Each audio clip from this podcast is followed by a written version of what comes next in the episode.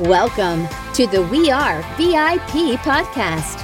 Each week, your host, Casey Hasten, Director of Recruiting at VIP, will bring you valuable insights from thought leaders, introduce you to incredible companies, and bring you tips for landing your dream job from our team of executive recruiters at VIP. And now, Casey Hasten. Welcome to the We Are VIP podcast, a podcast devoted to adding value to your career or candidate search, brought to you by VIP. I'm your host, Casey Hasten. I'm an executive recruiter, director of recruiting with VIP, and your all around hiring guru. I have such a special treat for you today. I can hardly even believe that he's going to be on the show. So, today on the show, I'd like to welcome David Meltzer, co founder of Sports One Marketing and former CEO of the renowned Leigh Steinberg Sports and Entertainment Agency, which was the inspiration for the movie Jerry Maguire.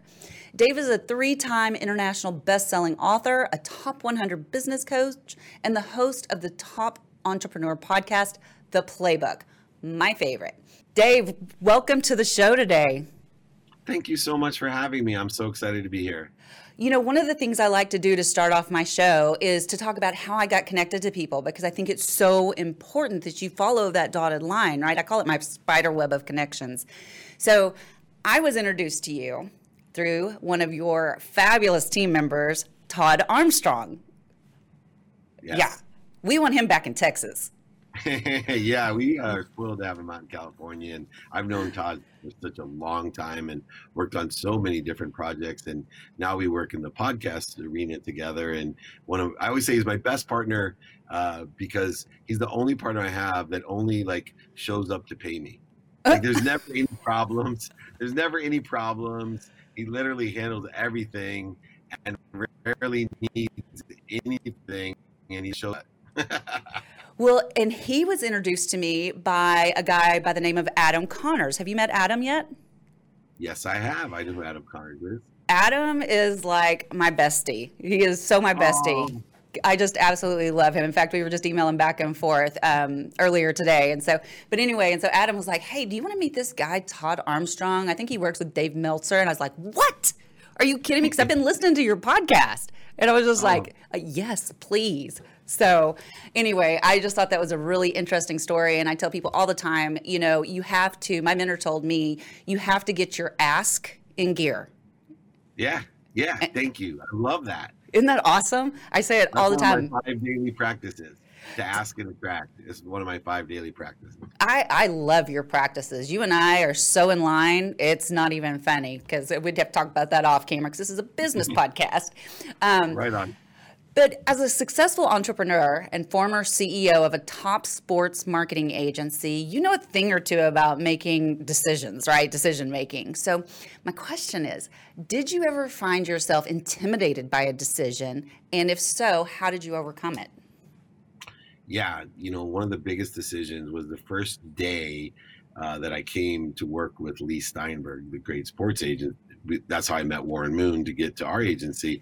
But you know he was not available. And they were in the midst of negotiating to buy the rams a 900 million dollar deal with franklin financial and georgia frontiere owned the rams at the time.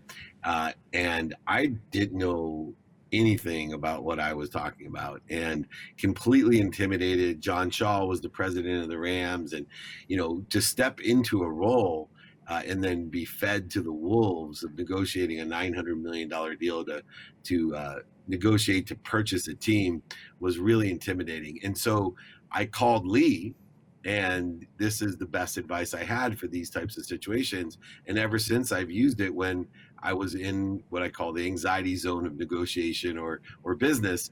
And it was three rules that he gave me. He said, number one, always be fair. Hmm. He said, don't worry, just always be fair. Two, uh, uh, um, always be. I'm losing my, my mind here. Oh my god. Uh, uh, always be fair. Uh, uh, what is it? Oh my gosh, I'm going to forget this. What a great interview I made here today. well, that's a good one. Always be fair. Okay. Always be fair. Don't negotiate to the last penny, which mm. I thought was great. In other words, don't be scarce, and don't do business with dicks. Uh, in other words, if people are not aligned with your values, don't be afraid to walk away. The deal will never end well if they're not aligned with your values. You're just prolonging something that is going to inevitably cost you more than it's going to make you. And so I've used those rules to never negotiate to last penny, always be fair, and don't do business with dicks. You know, I love that. You know, as a recruiter, because that's what I do, I'm a recruiter, I negotiate all the time with clients. And, you know, I made it my part of my job and my personality, my persona as a recruiter when I first started was that I don't work with clients if I wouldn't want to work there. Right. So yeah. I don't work with, as you say it, the dicks because yeah. I don't want to make anybody hate their life by putting them in a job that they can't stand. So that's kind of my rule of thumb too. So that's great. I know. And so in your book, Game Time Decision Making, um, it, it provides everything that business leaders need to step up their decision making skills. What are some of the common mistakes you see business leaders make when it comes to deci- making decisions?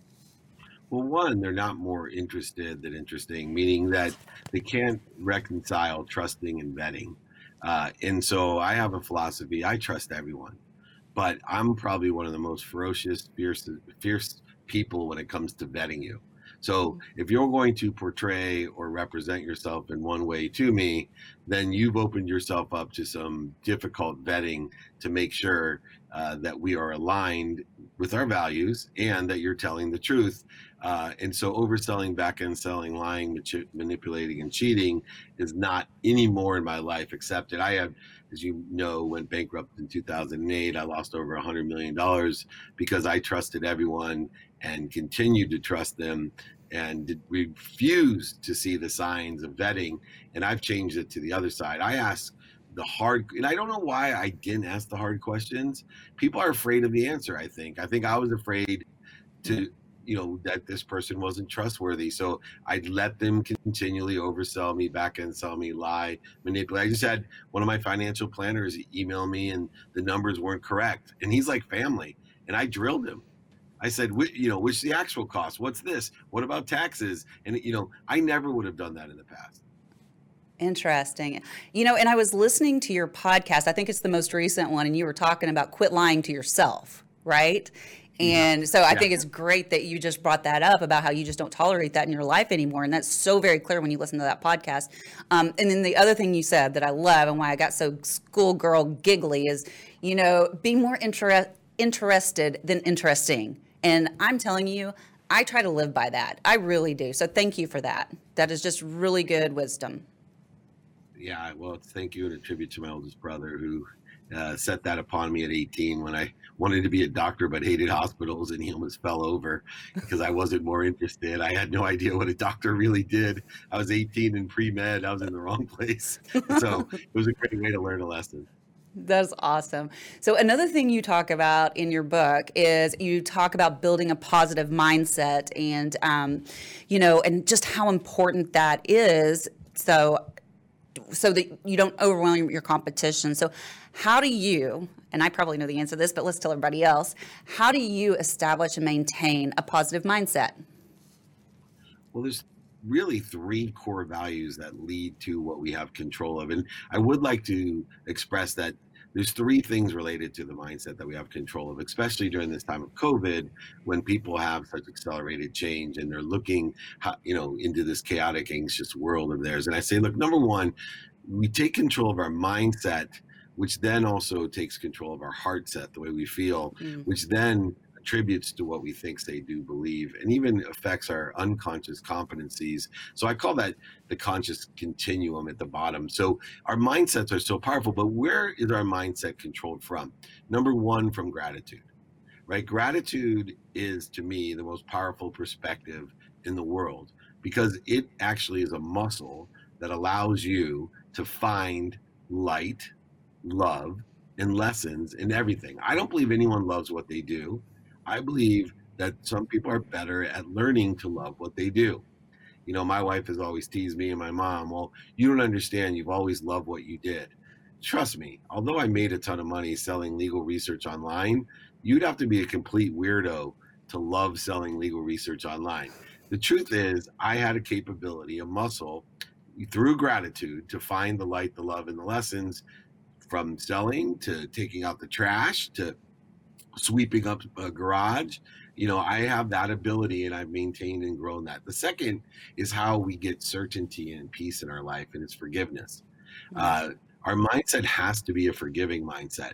It actually allows us not only to have peace uh, I'm constantly striving to be able to forgive the unforgivable, not to have a need to be offended and guilty and resentful of so many different things. But even moreover, it gives certainty. It's the only thing that gives us certainty. When people tell, oh, these are uncertain times, come on, if anybody could tell me anything that's certain in the future, I can make billions of dollars. I'll give it all to charity, but I guarantee if you can call me and tell me one thing tomorrow it's guaranteed to happen, like honestly, it's not a certain ever time. But what brings certainty is forgiveness. And then finally, what brings control of, of that mindset, hard set in the conscious continuum that I mentioned is accountability. Most people live their lives as victims. Uh, they live, everything happens to them. They live in blame. They live in shame. They live in justification when you can ask yourself two simple questions what did i do to attract this to myself mm-hmm. and what am i supposed to learn from it? It's not liability. Liability still people pay damages for hitting you you know in their car uh, and we have laws and, and rules and statutes for that. But i'm talking about something bigger higher called accountability where you are in complete control using three laws. The law of gravity which most people leave out the law of gravity is important to me because it attracts everything to me. And if I believe in the law of gravity, I know that I can attract everything to myself. To the law of Goya, getting off your ass, and then finally the law of attraction. Uh, and that's you know p- part of it is nobody can combine all three of those in a fierce method- methodology where you can be completely consistent and persistent and be a sicko that can enjoy the consistent, persistent behavior and then be patient enough to allow it to happen. That's the whole messy uh, confusion that the ego, the body, the mind, and the all compete to one another. So if you can learn to enjoy the consistent, persistent pursuit of your potential and allow things to happen, you live a blessed existence you know, so much that you just said there that I want to unpack. But first, I wanted to share with you that I just recently completed coaching school. So awesome. it was a, I know, it was about a nine month process. And the school that I chose was based around core energy. And so when you start talking about that victim mentality, that's that level one, it goes right along with the book Power versus Force, where he talks about that. Such good stuff. Yes. David Hawkins, Power it, versus Force. One that's of kind of a, it, it's a great book, and I love that at each level that it cor- correlates very closely to the work that you know our founder did with IPEC. Um, you know, it just confirms that so many people have done energy work, right? And but I love that it all comes out the same. You know, that level one, you're a victim. Level two, you're angry. You know, so I, I love all that. Um, and you mentioned ego, and I believe that you ego is an acronym for you, isn't it? Yeah, in many ways, it not only edges goodness out of your life, uh, but for me, it's the three things that I look for is one, the ego puts a great importance under your it applies to your your business, your employment status. You know, so many people define themselves by what they do. Uh, two, G, what they got. So it mm. edges goodness out of our life because everybody, and this is was my biggest problem is I define myself by my bank account. So I was super happy when the bank account was full. My biggest fear was going bankrupt, which is why I manifested exactly what I didn't want. And then, you know, of course, the O is what other people think, uh, which I think is the most damaging. People cannot look. There's a mathematical equation of luck. What you pay attention to, what you give intention to, equals the coincidences in your life. Makes you lucky. Well, too many people not only think about what other people want for them, but they think about what they don't want or what's missing in their lives. And they're surprised when they get what other people want what's missing or what they don't want and then they get like you said angry all the forces of mm-hmm. our core energy. Uh, and i live my life in an energetic sense. I you know live a plateau and grow life by meditating every morning finding my highest frequency fighting the ego by being a ferocious buddha identifying the fear-based consciousness stopping and dropping. I always say this you'll understand coming from your background especially now that you've become this coach I tell people drop to your highest frequency, and they're like, "What do you mean drop to your highest frequency?" I said neutral is your highest frequency. When you're in peace at neutral, that's your highest frequency. And right now, you're elevated because of ego. You need to drop down to center to get to your higher frequency. And so, all these counterintuitive things that you've learned in your nine month course uh, are things that are hard to articulate, which is why you have to be trained in order to articulate and quantify you know something that can be very ethereal and confusing to the general public. Well and i'm really glad that you brought up the fact that it is counterintuitive right? You have to really train that muscle in order to be able to use it. And now I swear, I think people look at me sometimes and think I'm crazy because I'm just like, you know, spouting off all the, you know, don't don't attract that, you know, don't look at that, don't think about that, you know, because if you think about it, whatever you focus on grows, right? So, yeah. and I and so I really, and and if somebody's negative, I'm like, get you, you're too close to me. You're too close. Go away. Yeah. I can't have that in my energy field. So go because I can't stand it. So, so ego and confidence they're very different. So, and confidence is important in making decisions. So, what does that mean to you? So, why do we need confidence? So, confidence is to me, number one, getting clarity, clarity on what we want. So, taking inventory of our values, we have to be very clear.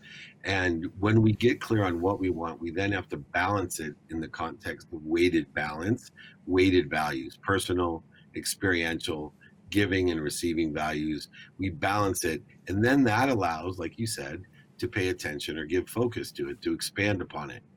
If you have clarity, balance, and focus, this will give you that center of confidence that will put you into the flow. What you're actually doing by getting clarity, balance, and focus is that's utilizing your free will to clear the ego from what you're already connected to to clear the interference, the obstruction, the void shortages and obstacles that you've created as illusions between you and what you're already connected to or from and utilizing that technique of you inventory of your values to find the clarity balance and focus that you need will bring the confidence so ego is intertwined in the fact that ego is what is creating the interference and resistance to the confidence. Ego, what creates the interference and resistance to what already exists to allow it to happen. So, utilizing clarity, balance, and focus, it clears the ego, it clears the resistance and the interference between you and what you want.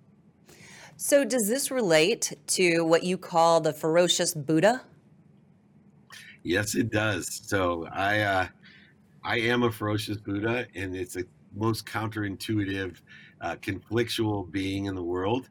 Uh, you know, they would say it was a sociopath uh, if, if, if it actually lived. But a ferocious Buddha does four things. One, it identifies fear.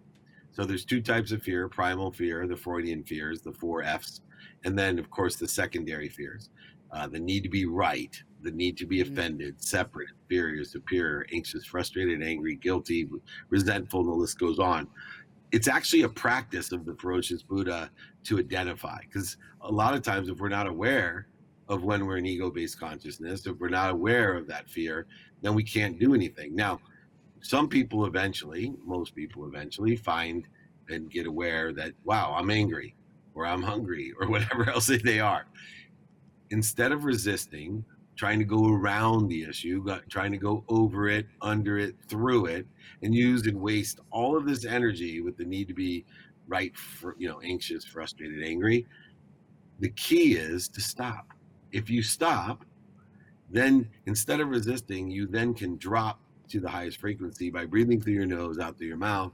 The third step to drop to neutral to drop to your higher self to center then you can roll in a ferocious way in the trajectory of the clear balance and focus confidence towards what you want not accelerate in the wrong direction which most people do when the ego hmm. peeks its ugly head accelerate in the wrong direction creating what more void shortages obstacles and resistance to what we want it already exists go from living in a world of not enough where you are not a victim in blame, shame, justification. Don't live like I did in the world of just enough, where you're buying things you don't need to impress people you don't like. There is a world of more than enough, an abundant world where you can realize that your mind, body, and soul are on fire with the ego. So we're going to stop, drop, and roll to get what we want. That is beautiful. And I could sit here and talk to you all day all day and I listen to you. I like binge on your podcast. It's ridiculous. And, you know, and what you're saying, you say it in such a unique way, but it's starting to be heard a lot more now.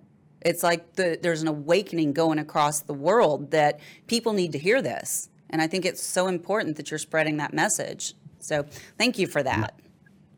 Well, yeah, and I do trainings every Friday for free for over 20 years. And it's so nice to see that my little trainings that started with me buying a few associates at my business lunch to come in and, and learn about these things have, you know, hundreds of thousands of people, like you said, on the downloads on Monday, but over 20,000 people register live every Friday to listen to don't lie to yourself training, ego training, pitch training, sales training, whatever I'm training. But I've done it for over 20 years on a mission to empower over a billion people to be happy.